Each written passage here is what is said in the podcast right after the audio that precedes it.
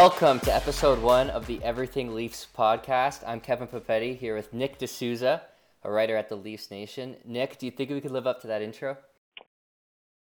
Knowing us, probably not, but uh, you know, if we can't, then we'll just have to switch up the song by episode two. We might have to switch up the lines. Yeah. We're we're recording Sunday night, coming off a big win against Boston.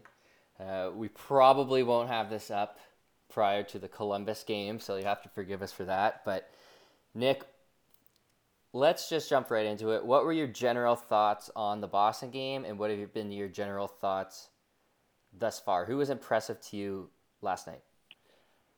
Uh, well, based on the uh, the start of the season, I mean, you, have to be happy with the way it started. Um, the Leafs are playing well for the most part. I think I think it's been an interesting start just because of how different um, the level of the teams that they've been playing are. Um, they've looked good. I mean, Andersen's had a bit of a rough start, but uh, last night he played very, very well, and the Leafs came up with a win. So, I mean, for the most part, you got to be happy, and it's only been you know eight or nine games. Yeah, I think it. I think it's basically the reverse of, of the start of the season, where you had the Leafs playing very well, but Anderson not playing that well, and a little bit of a reverse last night where I think Andersen kind of stole it for them. Timashov with his first NHL goal last night. Do you have a Timashov tattoo yet? Honestly, I don't have a tattoo yet, but um, I was thinking of getting a Gauthier one. But after that, after that shot from Timashov, it's I might have to consider it. Well, we'll get on that. We might have to start a GoFundMe, but we'll we'll get on that. For so the plan for today, we want a, a, few players so far that have impressed you, a few players that have not impressed you, and once we're done with the Leafs, we'll move on to the Marlies. So if we start whole season thus far, uh, including the Boston game, who, which Leafs forwards or defensemen, we'll leave it up to you, who's impressed you?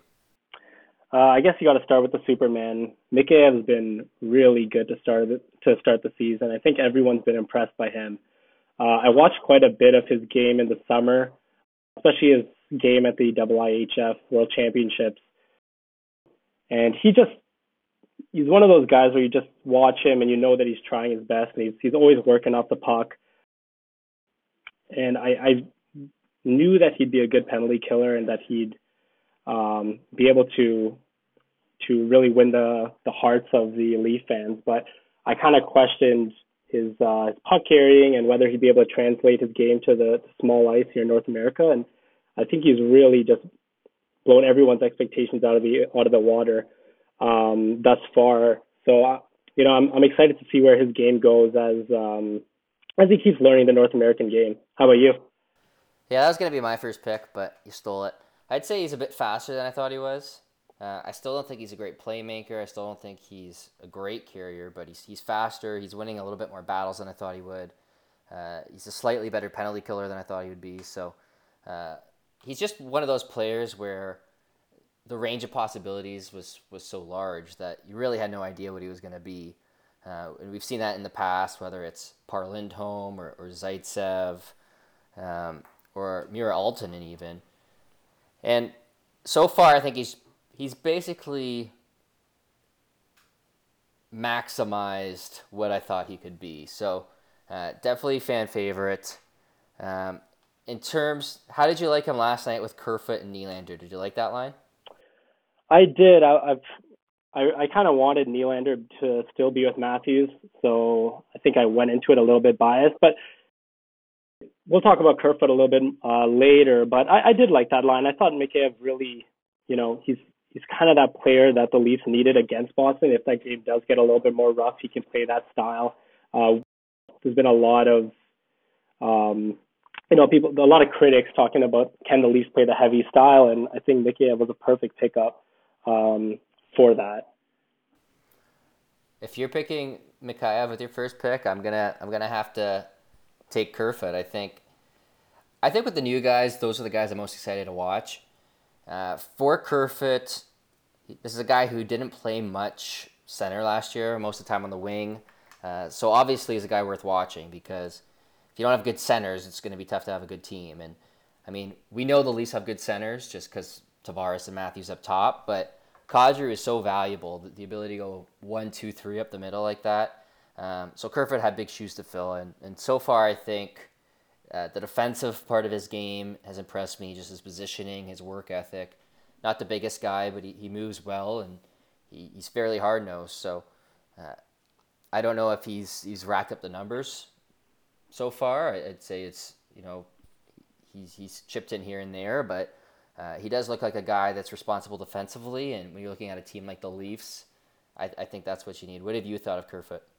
I've been impressed with him. I think I agree with with everything you said there. I've really been impressed with his puck carrying. Actually, I, I never really, from what I watched before, which uh, wasn't much, but he never really struck me as a very good puck carrier. I think he's able to, you know, generate zone entries, and um, I think that's where the biggest question was coming into the season for me, and he's he's surpassed that for sure.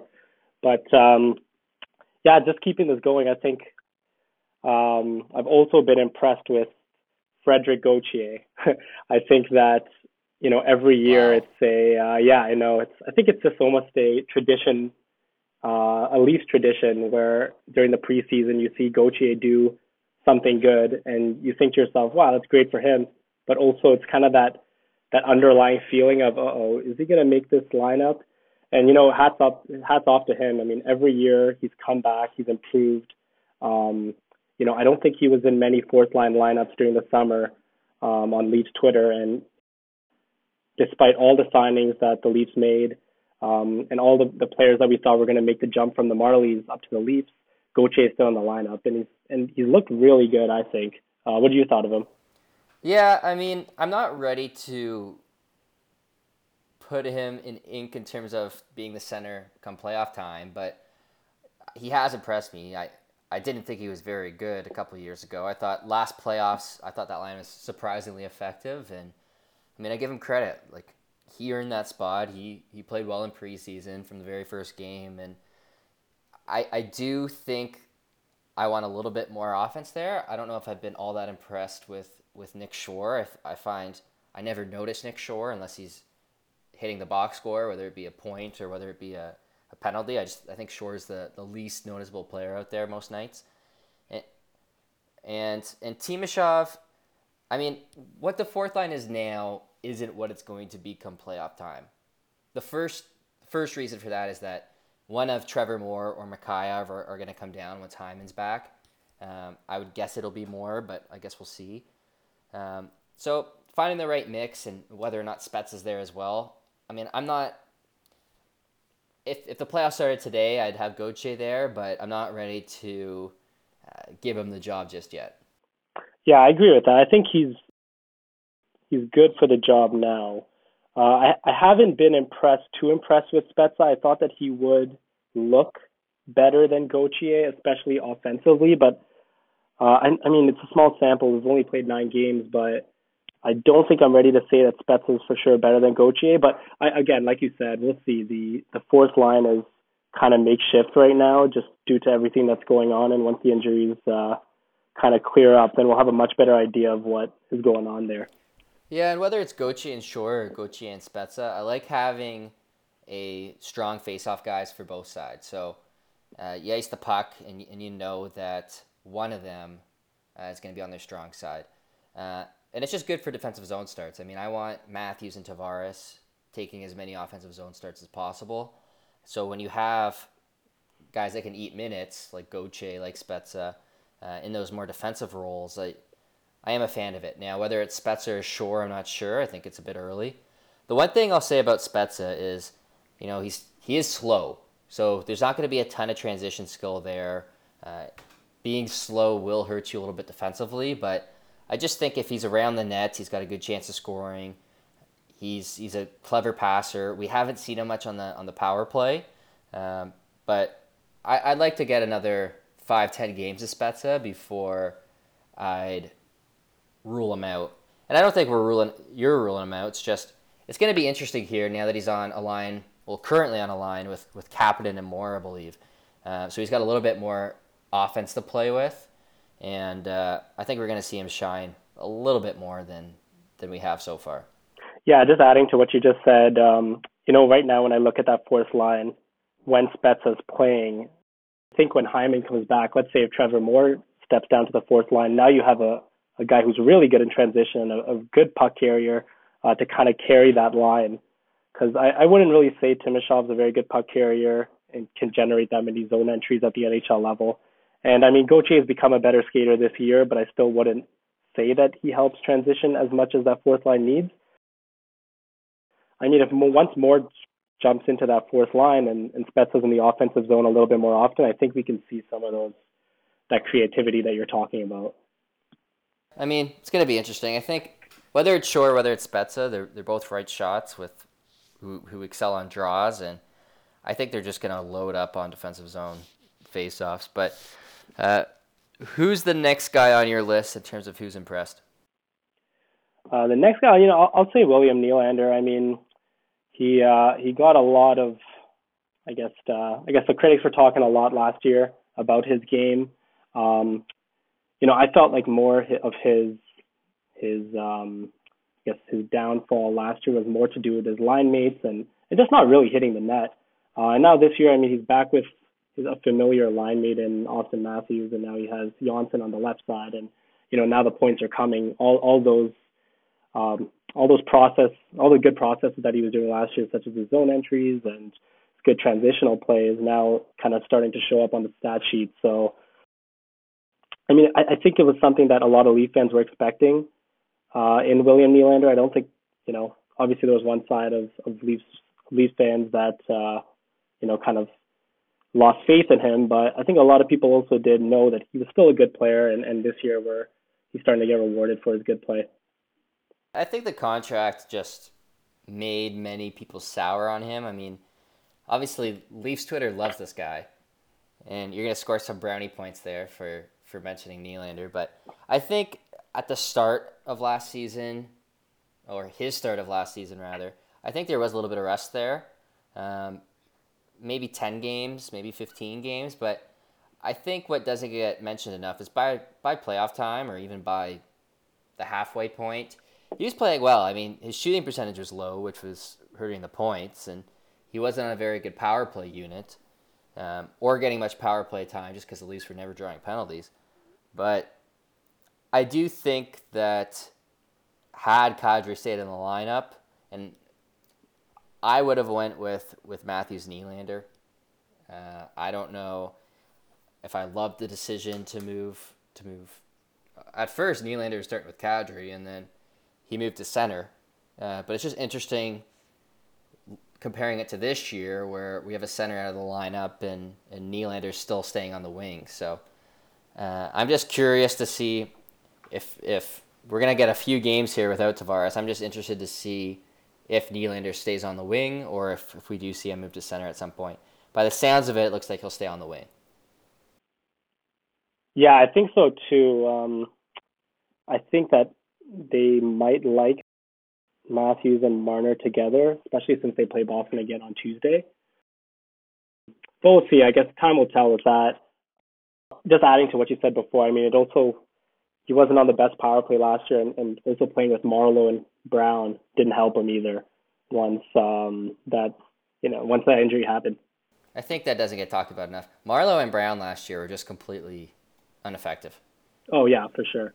I mean, it didn't matter who he was with, who they were with. Even when it was Kadri, Brown, and Marleau, they weren't a very productive line either. So. No, they're both kind of like dependent players, where they're not.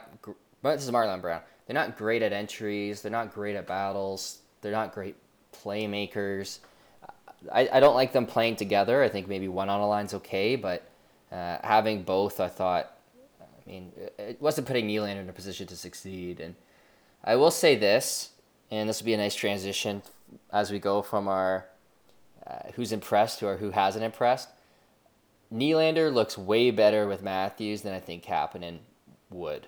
Um, part of that's just from from Kapanen last playoffs. Part of that's from Kapanen getting a chance to play with Tavares this year, another high end center. But uh, for me, Kapanen's one of the one of the players who hasn't impressed me much. Uh, would you say the same? Yeah, I definitely agree. I think Kapanen is is one of the most interesting players on the Leafs.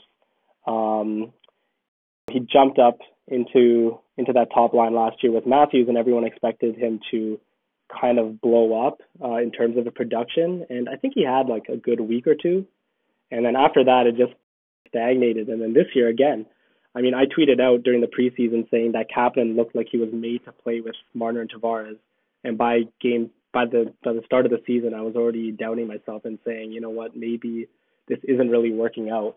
It just seems like with Kapanen, he he doesn't really fit into those lines. It's, it's he's such a north south player, and I'm intrigued to see how he does with um. Well, now that Tavares is out, but we'll see if if he can get some some minutes with Mikheyev and Kerfoot, um, depending on how the lines go. But I'm intrigued. I'm intrigued to see that line, just because Mikheyev can also skate with him, and also you know Kapanen does so well in kind of a chaotic environment, something that you know Marner, Tavares don't really play in. They're more of uh, they kind of play at their own pace. They like to dump the puck in.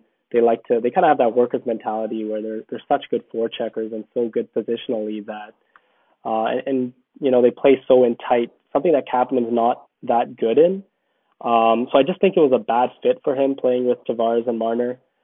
But I mean, the good news is when it comes to Kapanen is one, he doesn't need to play on the left wing now that Hyman's coming back, and two, he doesn't need to play uh, top six minutes on the right wing either because you know the Leafs have uh, Nylander and Marner. So I mean, Kapanen being on that third line on the right uh, on the right wing, you know, if if he can be productive in that spot, um, I mean that's all we can really ask from him.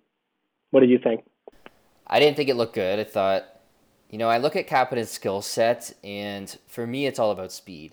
And to be able to get him out there against third pairings, where you might have a Roman Polak type, uh, those guys just can't keep up with Kapanen. I think he gets a lot of his offense off breakaways, off off two on ones, off that Kessel type shot where he streaks down the right wing. So I, he's not the he's not the best playmaker. He's not great at going to the dirty areas. For me, I'm a little bit disappointed at whether it's been Matthews in the last playoffs or Tavares this year. Uh, I haven't I didn't think he he played well there. Um, he did play a, he did play quite well with Matthews for a good part of last year, but I think there's a significant drop off from Nylander there, and I think with Kerfoot and Kapanen, it's just it, it seems to be a match made in heaven that we're going to see eventually. Yeah, I agree with that. I mean, I'm intrigued to see what happens with those two as well. Um, but yeah, keep, keeping it going. Um, who else have you not been impressed with, Kevin? I'd say this is to be a double. I would say Rielly Barrie. I think just looking at this team, we see a ton of offensive talent, and both Rielly and Barrie are phenomenal players, phenomenal puck movers, but they need to find some sort of answer in terms of a shutdown pairing. And I mean, from Barrie, I kind of expected it, uh, but Rielly's just been soft offensively, just losing battles not being heavy enough on his checks, uh, just missing guys in transition. Like it, it, it hasn't been pretty for Rielly defensively, and I think Barrie too. It, it's it seems like it's they're a little bit soft right now. I don't know if it's the same playoff intensity that we'll see in, in months down the line, but uh, for me, I need I need Rielly to get a step better defensively this year. That's really one of the biggest keys. Um, for me in terms of making the Leafs really as dominant as possible. Uh, I like Muzzin. I think Ceci's been a bit up and down, but for me, if, if Rielly and Barrie can just be even average defensively, this team has a lot of potential. Yeah, I definitely wouldn't trust Rielly or Barrie. Um, you know, if they can make kind of a makeshift shutdown pair like they did last year in terms of, you know, how they had Muzzin and um, Zaitsev, I don't think I would trust either Rielly or Barrie to go up against, let's say, the Bergeron line in the playoffs if they play them again. Uh, yeah, I agree. Definitely, like Rielly has looked a little lost in his own end. I feel like he's a bit too aggressive sometimes and a bit soft, as you said, in other times. Uh, and it kind of equates to him running around in his own end, losing battles. Um, and it, yeah, it hasn't looked pretty at all. With Barrie, I think it's a little different. He is also not very good defensively, something that we expected. But with him, he, I just feel like he looks a little too eager to jump into the rush far too often. Um, if he could just kind of make that decision a little bit more efficiently, then I think that we could see something uh, with him, especially being paired with Muzzin. I mean, I don't mind him making that jump all the time because Muzzin's so reliable back there, but again, like I, I don't think I would trust either of those as of right now to play uh, against the other team's top lines in the playoffs. And I mean that's that's one of the biggest problems right now with this team um, is, and I mean they obviously have a lot of time to figure that out, but they have Muzzin there, and I think that's their next step is is trying to find someone to play alongside Muzzin to take on the other team's top lines. And last year was so weird where we had it was basically Rielly Hainsey and I believe Muzzin Zaitsev for down the stretch, and then come playoff time, we see a completely different pairing. So I think it's tough to to guess what Babcock will do come playoff time. Uh, but but for now, I mean Barrie isn't very heavy. He's he's not all that strong. I think he can get overpowered. I don't think his game is ever going to be in a shutdown role. I think you look at his usage in Colorado, where it's just offensive zone start after offensive zone start, and I think he was like fourth in the league in power play time last year. So he is going to see a little bit different usage. He's not on the first power play. The Leafs don't get that many power plays, it seems. But Rielly specifically, like he's much heavier than Barrie. He should be playing much heavier than Barrie. Uh, for for me, that's the biggest key. If Rielly can take a step forward defensively, uh, I I like their chances much more.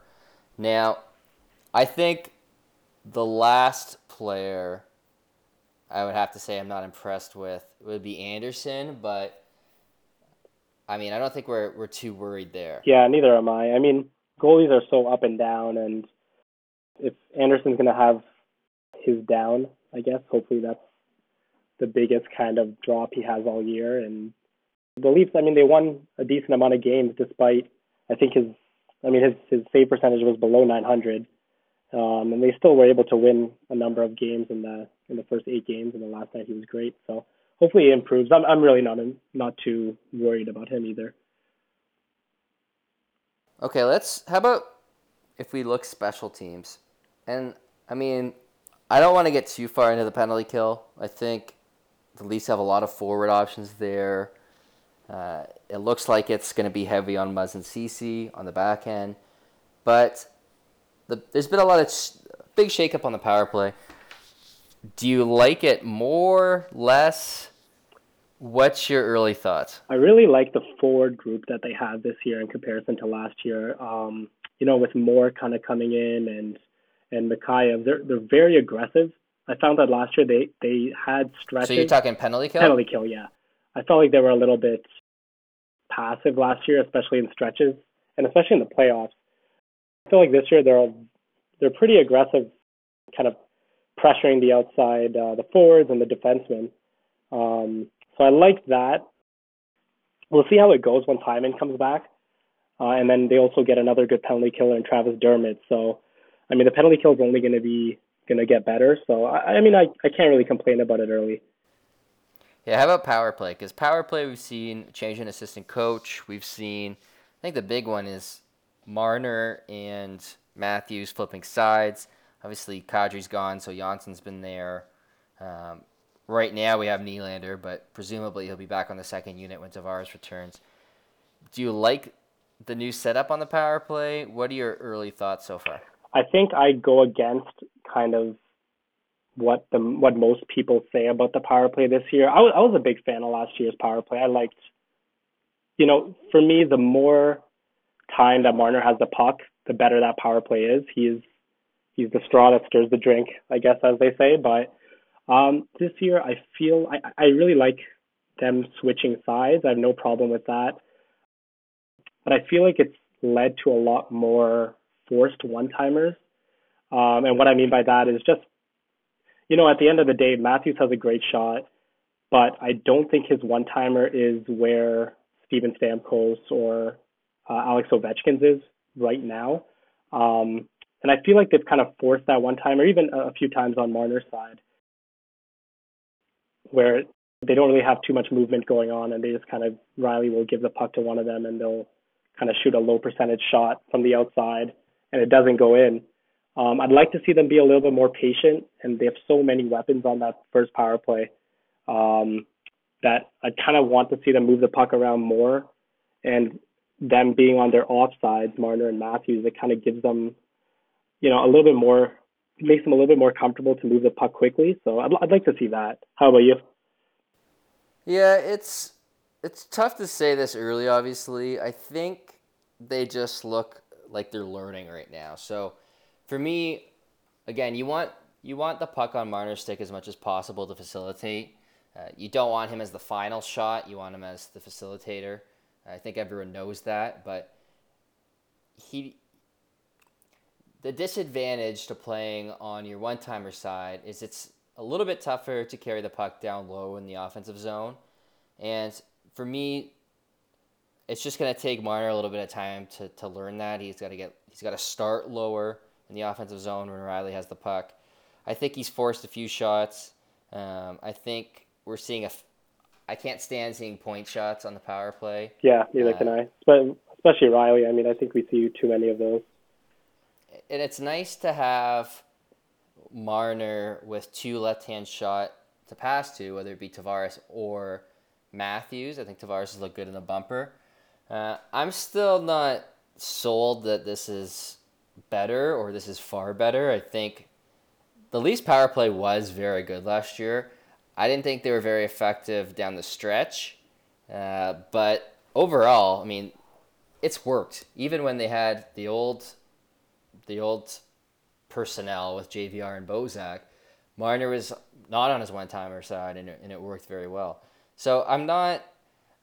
I don't want to overreact to say this is the best power play unit, this is the better setup, or, or this is the worst setup. I'm willing to give it a bit of a chance just to see it, but uh, ultimately, I'm not sold that this is the solution quite yet. I, I want to give it a bit more time.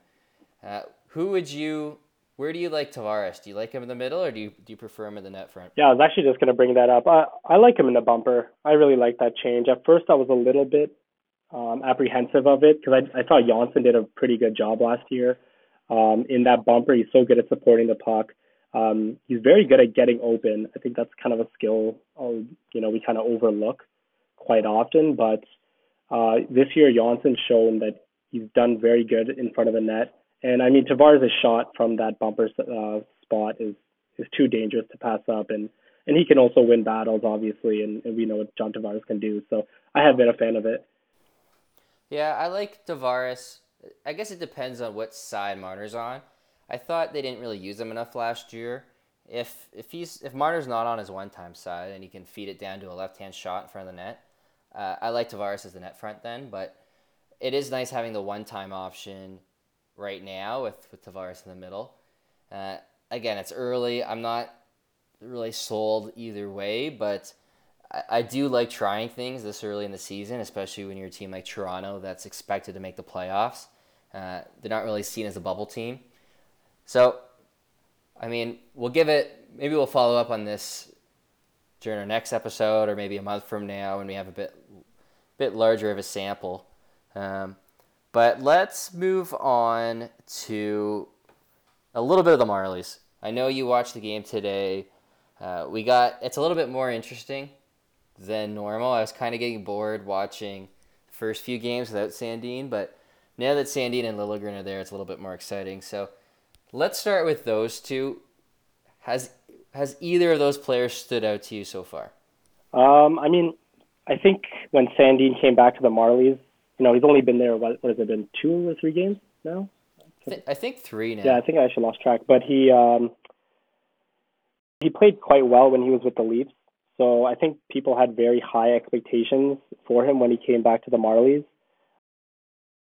But I mean, Sandin's been Sandin through, through the first three games. He's, you know, Liljegren looks very. He looked very good in his first uh, three or four games without Sandin, and and now he looks a lot more comfortable with Sandin. I think he's even elevated his game even more.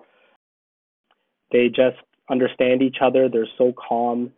Um, you know, when the other team puck, uh, dumps the puck in and Sandin and Liljegren are just supporting each other so well.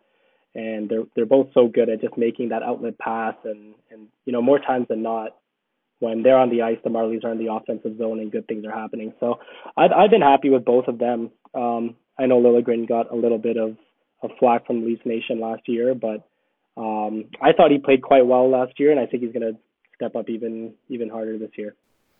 Yeah I think Liljegren looks significantly better than he did most of last year. Now I thought Liljegren was pretty good in the playoffs but I mean, I think he, Liljegren got a little bit overrated as a puck mover last year.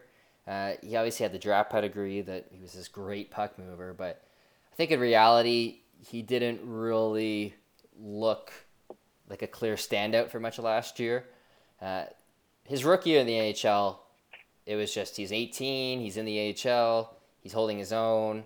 Uh, it was very positive, and then I expected a little bit more of a step forward last year, and I mean you can blame injuries if you'd like to, but uh, just wasn't a consistent star on the Marlies for most of the year, at least in my opinion. And so far this year, he looks like he's a better puck mover. Uh, part of that is, I mean, he's got five points in five games. Uh, I don't know if that's if that's updated, but just he's making me remember what he was like pre-draft and at the World Juniors, where he's this quick right shooting defenseman. Now he's a little bit his skating strike can get a little bit sloppy, but he moves well, sees the ice well. He's shown off his shot. Uh, for me, that's that's been the most encouraging aspect of the Leafs prospect pool this season. Thus far.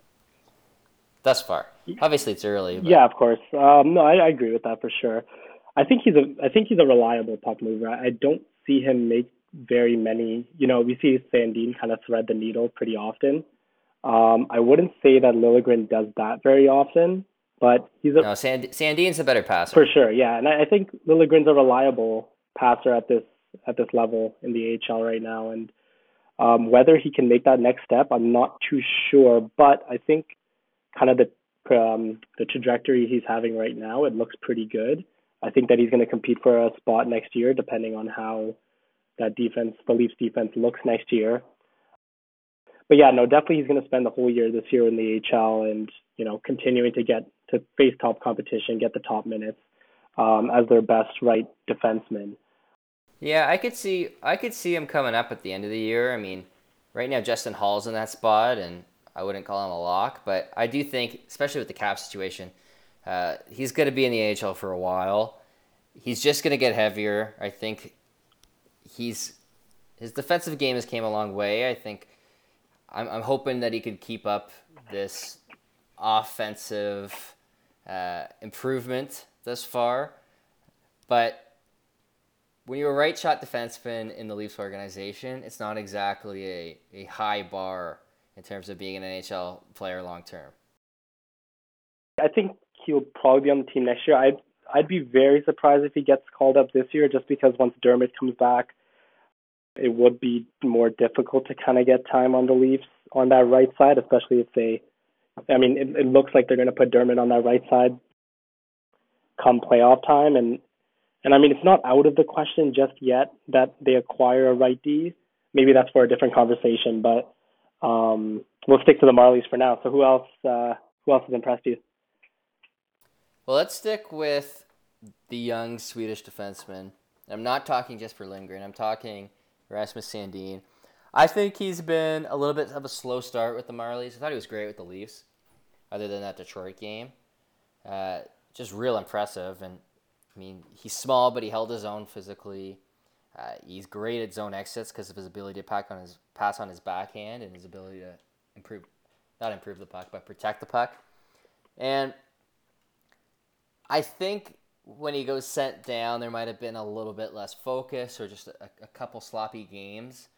Uh, I think the Saturday, uh, so yesterday's game, thought he was a little bit sloppy, um, at least by his standards, where he's he's throwing back breakout passes and, and people's skates and just wasn't himself. Um, but he's getting on the score sheet. He had a nice assist today. I'm not worried about him. I've, I've seen enough to say this guy's going to be an NHL defenseman. He's going to be a good NHL defenseman. Uh, I think he is a little bit underrated on, on prospect lists that I've seen, but I I wouldn't say that he's been as good as as good on the Marlies as he was on the Leafs. I think he'll he'll be there. I'm not too concerned, but a little bit of a slow start, at least in my opinion. Yeah, and I think that, like I was saying before, we have such high expectations for him just because he's one of those players where it just feels like every single time that he's faced a difficult task, he makes the right decision, and you know the team that he's on is progressing the puck up the ice. But I was really happy that they sent him down. I mean, obviously, I want to see him with the Leafs, but I mean, at the end of the day, when it comes to Rasmus Sandin, the Leafs need him to be a good top four defenseman, and you know they've overcooked a lot of their prospects, and it's turned out quite well for them. Um, and I think you know when you look at Rasmus Sandin, I think he's the perfect type of prospect that you want to overcook, a player that thinks the game quite well, but could probably improve a little bit his physical attributes. One being, uh, I think he could get a little bit quicker, his straightaway speed. Um, I'm hoping he gets a little bit faster. That way he can make take a little bit more chances, especially in the neutral zone uh, defending. Um, also, he could kind of improve on his um, defensive zone coverage and, and just kind of winning battles. And you know, we've seen him throw a few big hits, but uh, I still kind of want to see a little bit more progression in his uh, kind of heavy hockey. Yeah, I'm not. I'm not worried about him in terms of heavy hockey. I mean, he wins a ton of battles, but I do agree with the straightaway speed. He got beat today on a rush, um, and again, he wasn't playing top competition in the NHL. I think when he does, I, I do think this is a player that's going to get there and, and play big minutes for the Leafs against top competition one day. Uh, again, he's a teenager, so I mean, this is very high expectations after last season. Um, but if he does get one step quicker, I think it is going to help him when he has to go face the McDavid's of the world. Um, whereas right now, I think, I mean, McDavid just blows by everyone, but Sandin in particular, I, I do think that he's just an average in terms of top speed right now. Yeah, where where do you see him kind of his uh, his journey this year? Do you see him coming back to the Leafs, or do you think he's going to spend a lot of time with the Marlies? He's going to spend a lot of time with the Marlies. Now, is he up for the playoffs? That's my question. I prefer him to Marincin. Um, I don't know. Again, do you put Dermott on the right side? Do you put Dermott on the left side? I'm not sure if it's going to be Marincin or Hall. I'm not sure if they swing a deal at some point. Uh, it could even be Cody Ceci on the third pairing. I'm not gonna get my hopes up there, but it could be, I guess. And I, I think he's. I think they're gonna keep him in the NHL all year, including playoffs. But you never know. If there's an injury, I I think he's up. And personally, I hope he's in the playoff lineup, even if if it's healthy, because I think he's that good. Um, but like I can't be worried about Sandin. It's just I've only seen him play maybe less than ten bad games, and Saturday was one. So, I mean, it's a three game sample, I believe. Uh, it's not. It's not. It's not anything to worry about. Not anything to worry about, but you have to evaluate him fairly, and when he has a bad game, you, you just kind of have to move on to the next one. I think anytime that an NHL player gets sent down to the AHL, there's a little bit of uh, lack of focus sometimes, um, but nothing to be overly overwhelmed about. How about f- up front? Who have you liked on the Marlies up front? Um, I would def I definitely liked um, Aberg actually. I, was a little surprised that he didn't make the team, uh, didn't make the Leafs. I mean, he didn't have the strongest of preseasons, but uh, he's really picked up his game with the Marlies in the last few games. It just feels like every time he's on the ice, you know, the Marlies are generating a dangerous scoring chance, and he's kind of the the prime suspect who's behind it. Uh, today he made today he scored, and he also had a um, made a really nice play actually where he received the puck, kind of danced around the defender, and almost went back went uh, to his backhand and scored. Um, but he's he's just always generating dangerous scoring chances, and um, you know, I'm I'm intrigued to see where he goes. I'd I'd like to see him at some point come up with the Leafs. We'll see um, kind of how that situation plays out throughout the year. But um, but yeah, no, I've, I've really liked Pontus Aberg. And I mean, I won't spend too much time on Marlies veterans, um, just because I don't want to bore people to death here. But uh, I would say Aberg. I didn't think he was good at all in the preseason. I, I thought he deserved to go to the Marlies, but he's been really good. I think Gaudet's been really good. Uh, Matt Read's been pretty good in terms of. I mean, he's defensively responsible. He, he moves the puck well. Um, I think there's there's a little bit more interest in terms of Korshkov because he is younger, and maybe Bracco. What do you, what do you think of Korshkov and Bracco so far? Let's start with Korshkov.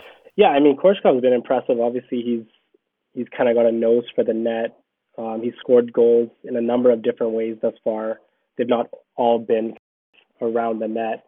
Um, he's kind of that guy that you go to if you need a goal today. They with the shootout, they kind of needed a goal, and and he was the guy who who got it. I, I want to see a little bit more from him other than goal scoring. It was, it's kind of the same situation that I kind of felt about uh, Carl Grundstrom when he was on the Leafs or when he was in the Leafs um, system.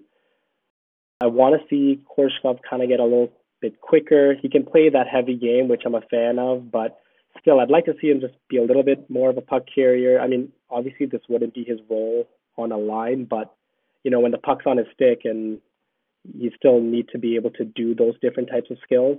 Uh, so just kind of an more of an all-around game. But I mean, so far so good. His his main job is to score goals, and he's been doing that. So definitely no complaints about me in, in that regard. Yeah, I mean, I'll disagree with you a bit there. I think for me, the goal scoring is a bit of a fluke at this point. Like he was not a big goal scorer in the KHL. He was he was more assist heavy. Um, but I mean, this is a guy who he's six four, but he wasn't always that heavy. I think he's gotten a little bit heavier.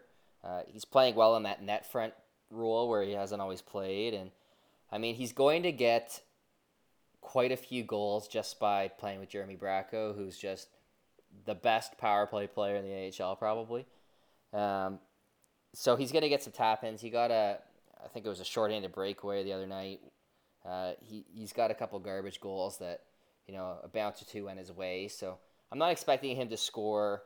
I mean, obviously he's not going to score a goal per game pace forever, but, um, but I'm not too worried about the points. Like, I do want to see a little bit more assist, a little bit more uh, transition play. But for me, this is a player who's, I mean, he's playing heavy.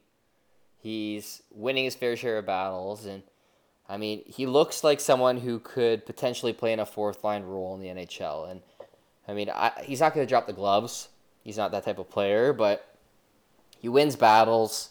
Uh, almost like what Shore and, and Timashov are doing now, and even Mikheyev is they get on the forecheck, they get the puck for their team, and good things are going to happen. So I'm I'm interested in seeing his all around game. I think the points will drop off, but because he's playing with Bracco, he's going to get a few more goals than you expect. So moving on to Bracco, what do you thought of Bracco? Yeah, I'll just add I'm I'm hopeful that he could make the Leafs one year. I'm still kind of suspect about that. I mean, he's already 23. Um, so I mean, you know, how much improvement are we going to get from Korshkov? But we'll see. I mean, he's he's he's with the Marlies now. He's, he's had a good start, so we'll see where he goes. Um, in terms of Bracco, I have not been that impressed with him. I mean, it's only been a few games.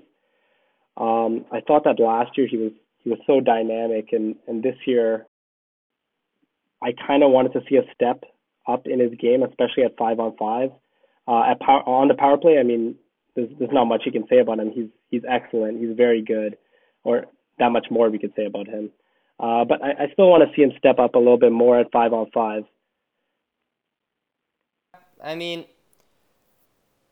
Bracco is, I mean, he's a very controversial player, it seems. I don't think he's been all that impressive this year.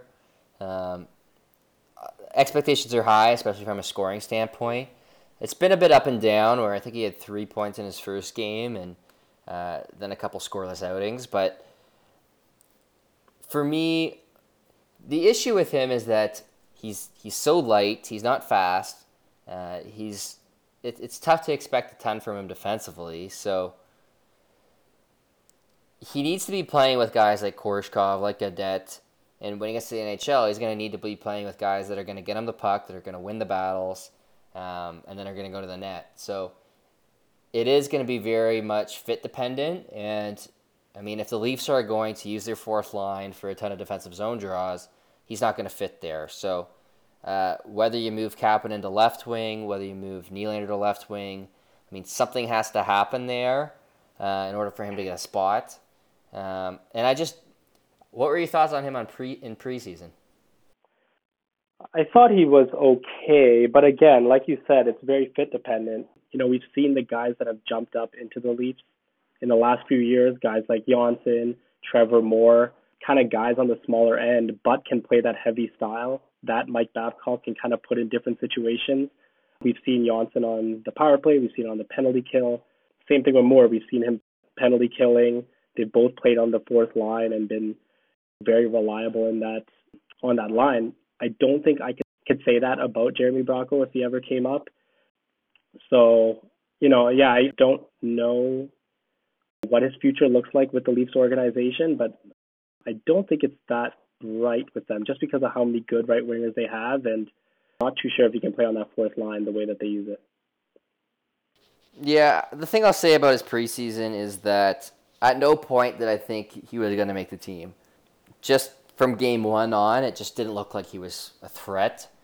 And, you know, from him, because the fit is a little bit awkward with the Leafs, I think he's going to have to almost blow him out of the water in the AHL, which is odd to say because he had 79 points in 75 games last year.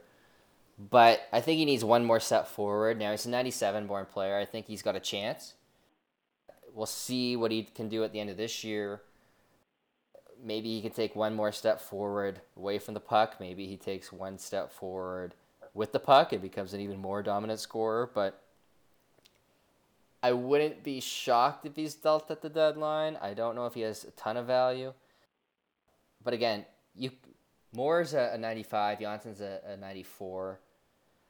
I do think you, you give it another year if there's not much value, uh, trade value that is, and you you let him do, you let him show what he can do. Yeah, I, I never want to say that this is his big year, but I mean this is his third year now with the Marlies, and I don't think his trade value gets any higher after this year. So I think that if the Leafs do want to trade him, and I don't like using these ultimatums or anything like that, but I think this year would be the best year to trade him, um, especially if they're looking for kind of that shutdown right defenseman. Um, and if you could put him into a deal potentially that, you know, like you said, I don't know how much value he would have, but I don't see it increasing after this year, really. Okay, let's go quick. Any other Marlies you want to give a shout out to that's impressed? I think you already talked about Read and Gaudet, right? Right. So I'll I'll go with I'll go with Pierre Engvall. He uh, we've seen that line of Read, Gaudet, Engvall. I thought that that worked out really well. You know, he's he's he's a pretty good skater actually for the for his size. I, I want to see him kind of become a little bit heavier and throw his body around a little bit more. He scored a really nice goal actually. I think it was in the first or second game where he was coming off uh, the rush and snapped it by the goalie. So you know he's he's been a decent scorer with the Marlies. So it'd be nice to see him kind of step up in that regard. Yeah, I think between Gaudet and Engvall, and I'll be quick here, I think they both play a pretty good two way style. Now, I think Gaudet isn't going to rack up that many points if he's on the power play, but uh, just he looks like a guy that can step in the NHL right now. And, and in terms of Engvall, bigger guy, can win battles. He looks ideal for a fourth line role. Uh, he might be competing with Gauthier, who's who's playing well this year, but maybe next year he can compete with Gauthier. Maybe he competes for a fourth line wing job. Uh, I don't know if he's going to be uh, all that much of a difference maker, but we'll give him some time. I mean, he has been good. Um, I'll, I'll, I'll give him that. Yeah, and, and I mean, since he got moved to center, he's definitely been a lot more useful, I think, to the organization in terms of potentially making that jump uh, to the fourth line center. So, I mean, we'll see. I guess the other guy to quickly mention here would be Kaskisuo, who uh, I think he's got like a 944 save percentage. He's been standing on his head. So uh, I don't, I'm not sold on him yet, but it's been a, an encouraging start. And I mean, who knows? Maybe he's, maybe he keeps it up and, and we're talking about him more a month from now. You know, it's funny with him because I think if we did this podcast in April, we'd be saying the exact same thing about Kaskisuo, where out of nowhere he just elevated his game. I mean, down the stretch and in the playoffs, he was excellent for the Marlies and a large reason why they kind of went so far. And then now this year he started, and I mean, it's only been a few games, but he's kind of carried that good play to this year. So before I get out of here, I want to get your thoughts on Marner. I know the points are there. Uh, he had a not the game winner against against Boston, but it, pretty much was the game winner. I think it went off Rielly's shin pad. Uh, what do you what do you thought of Mitch, the new uh, the new ten million dollar man? You know, I think with Mitch, he he's gotten a lot of slack from the fan base throughout the year. I mean, not throughout the years, from the the start of the year. Um, I guess as soon as anyone gets a new contract, those kind of those expectations really elevate. But you know what? I you know he's still point per game if I'm not mistaken. Um, and you know his five on five scoring hasn't really been up to a lot of people's expectations. So I think rather than you know kind of taking that as a negative, um, it just kind of shows how good he is on the power play. And you know I think that he's he's gonna start scoring at five on five. We'll see who his line mates are now, but once Tavares comes back and Hyman comes back and he has those familiar line mates, I, I mean he's too good we've been watching him. It's not like his skills have all of a sudden deteriorated. But I mean, he's too good not to score at five on five. So, I mean, I still it's been a slow start, but um, I still see him above eighty, above a point per game. I mean, it's it's weird because I don't think he's played all that well, um, but he's still got eleven points in nine games, and uh, we'll we'll see where he's at at the end of the year. I mean, points aren't everything, and I think he's just a player that I'm not too worried about. I think he's gonna basically be what he was last year, maybe a little bit better. Um, obviously, that's not considering the contract because I think the contract's a bit high, but it's just not a player I'm worried about. The, the guys I'm really keyed in on are Mikheyev, Kerfoot, a little bit of Timashov, Ceci big time. Uh, I'd say Rielly Barrie in terms of defensively because I think those are the, the guys where I'm not sure what to expect 100%. Uh, many of those guys are new guys, and it really changes the, the team if, if you get a, a good third line, a good fourth line, or, or somehow find a shutdown pairing. Yeah, I definitely think they have the ingredients to have a good third line. I mean, we've already seen that Kerfoot and Mikheyev have worked well on that third line, and then once Kapanen comes down, I think he's going to work a lot better. I mean, they have all the ingredients uh, as far as their forward group goes to to really you know, roll four good lines, especially when Moore goes down to that fourth line. So we'll see what happens. And the way the Sabres are playing, maybe maybe the Leafs will play the Sabres first round. We might see something different. Yeah, that would be awesome. I don't think I don't think anyone's expecting it, but there's a lot of people in Toronto that are Sabres fans right now. That oh really? They're seven one and one. They're they got a three point lead over Boston. It's all the bandwagons. I know. I think we're gonna be on the bandwagon though, because anyone but Bo- well, anyone but Tampa, I'll say. I I wouldn't mind Boston again. Uh, I don't know about that. That's those two series have not been uh, have not been good. They're not fun to watch. They're fun to watch and they're not fun to watch. I know. I, I just want revenge. That's all I need. Yeah. Uh, really quick. Um, you know, Tavares isn't in the the lineup for the next two weeks. What would you like to see that top six look like? Um, I'd go with. I like Matthews Nylander. I know Jeff O'Neill went on that rant how Matthews should play with with Marner, and I didn't hear it, but I got the gist. Hopefully, it's accurate. Yeah, I mean, he. I heard it. You're right for the most part. I think he just said that they said that if, um, and I could be wrong too, but from what I remember, I think he just said that if a different coach came in and they did play Marner and Matthews, he just kind of said, well, it's obvious that's something that should have been done already, or at least something that should have been tried out already. Yeah, I've seen it a bit. I mean, I've never been a big fan. For me, Matthews is a player who can score from anywhere, and he excels at getting to the net, but even if he doesn't get to the net, he can he can score from a from a distance off that wrist shot. And I just think Marner can create more goals for other players. Uh, like Marner can get Hyman to score.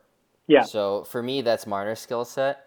Uh, I don't know if you need a, a, playmaker of Marner's caliber to play with Matthews. I'm sure they'd put up plenty of points together, but uh, for me, it's just if you if you spread them out, you have kind of a one A one B line.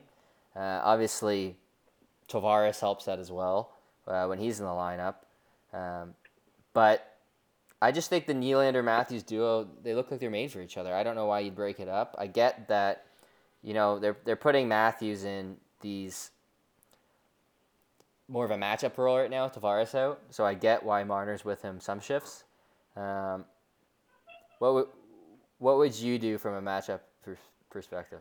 To start, I would definitely have uh, Matthews and Nylander. I mean, um, they do they do look made for each other. I mean, Nylander's so good at generating those zone entries, and I mean, any time that Matthews is in that uh, offensive zone, you know, he's dangerous. So, um, but yeah, I, I think you know when when I looked at that Boston game and they put Marner and Matthews together, um, I, I just felt like it made them a lot easier to match up against. Now Bruce Cassidy can easily put that Bergeron line out against Matthews and Marner, and and when you're playing Bergeron and and Marchand and Pastrnak, they almost just diffuse any offensive threat from their other line, no matter who they're playing. Um, you know, I saw on Twitter a lot of people kind of saying, "Well, where was Matthews this game?" Well, I mean, we've seen it before. Bergeron is such a good center so good defensively that I mean Matthews was quite quiet. Um, so I mean we'll see what happens Tuesday. I do think they'll probably keep Matthews and Marner together on Tuesday, but I do wish that they'd put Marner with let's say Kerfoot and Mikheyev, and I don't know if Babcock would be comfortable matching him up um, against matching them up against uh, Bergeron, but uh, I mean then again he's he's matching them up against Rielly and Ceci, so you know, they're kind of in tough either way. It's Monday they play Columbus, so if you're listening to this, you probably know what happened with the Lions. Uh, I'm guessing we're gonna have it out after the Leafs Columbus game. Uh, but it's, I mean, is good, but he's not, he's not Bergeron good. So maybe that changes the strategy a little bit. Uh, I guess we'll see. But how about last thing before I get going here? What would you do as a, as the D pairings right now? Do you like Muzzin Barrie? Do you like Rielly Ceci? Obviously, there's no Dermott, but how about when Dermott gets back? What when Dermott's back and he's had five to ten games to kind of get his feet under him? What are you hoping for? When Dermott first comes back, I definitely want to see him on the left side in that third pair. Just get him in there, get him kind of in a role where he's comfortable just to get him back. I mean, he's missed, you know, even when he was playing in the playoffs last year, he didn't really look like himself. Um, he missed training camp this year. He, it sounds like he's been practicing for, I think, a week or two now. But, um, you know, just get him back on the third pair in what he's used to. But once he's up to speed and playing the way that we know that he can play, I'd like to see. I like Muzzin and Barrie for now, but ideally I want to see Rielly, Dermott in that second pairing, and then um, you know, I, I think that's a really good top four. If you can bring Ceci down to the third pairing, I'm not so sure that's going to happen. So who would you who would you give the tough matchups to? That's tough because I mean I don't as of right now I don't feel comfortable having Barrie against the other team's top lines, nor do I really feel comfortable with Rielly. And ideally, you I hope that the Leafs are able to make a trade with CC plus for a right-handed shot that can go next to Muzzin to face Tom top competition. It's also encouraging that when you look at last year and they had Muzzin and Zaitsev, I, I wouldn't call Zaitsev a star defenseman by any stretch of the imagination, but Muzzin and Zaitsev worked against Bergeron for the most part. So could Dubas swing a deal where he gets a capable defenseman defensively to play alongside Muzzin? And then if you do that, all of a sudden the possibilities open up where I would like to see Muzzin with that defenseman Rielly Dermott and then Barrie in a kind of like in a sheltered role on the right side and playing with Marincin or bringing up Sandin later in the year. Um, and I think if you can make that defense, I mean, they're they're looking really good. Yeah, I'm not holding my breath for a Ceci trade. I just I think it's unlikely. Yeah, I think it's dreamland for sure, but I mean, I'm still in evaluation mode there, but I, I think I gave the impossible question there. I just I don't know what the shutdown pairing is on this team yet. Um, and it might be the same as last year where we don't see it come playoff time. So, um, but th- which is okay. I mean, I'd like to see it sooner than later just to get try some things out. But uh, obviously, still early. We haven't seen Dermott back, so uh, it's it's tough to get a read on Babcock yet without without Dermott back. But uh, I think it's time to get out of here. Uh, hopefully, I mean, I think people will enjoy the song. I don't know if, if the rest of the podcast was great. Well, we'll have to see. Uh, but they can just put the song on loop. They can just put the song on loop. Uh, for for the hour. That's what I that's what I suggest. but uh, thanks everyone who who made it this far. You can find me on Twitter at K Papetti. You can find Nick at I believe it's Nick D'Souza with an underscore. Is that correct? That is correct. All right. Well, expect a lot of compliments on the song, Nick, in your mentions. Yeah, definitely. I'm expecting that. All right. Well, thanks everyone for listening. We should be back in the next week or two.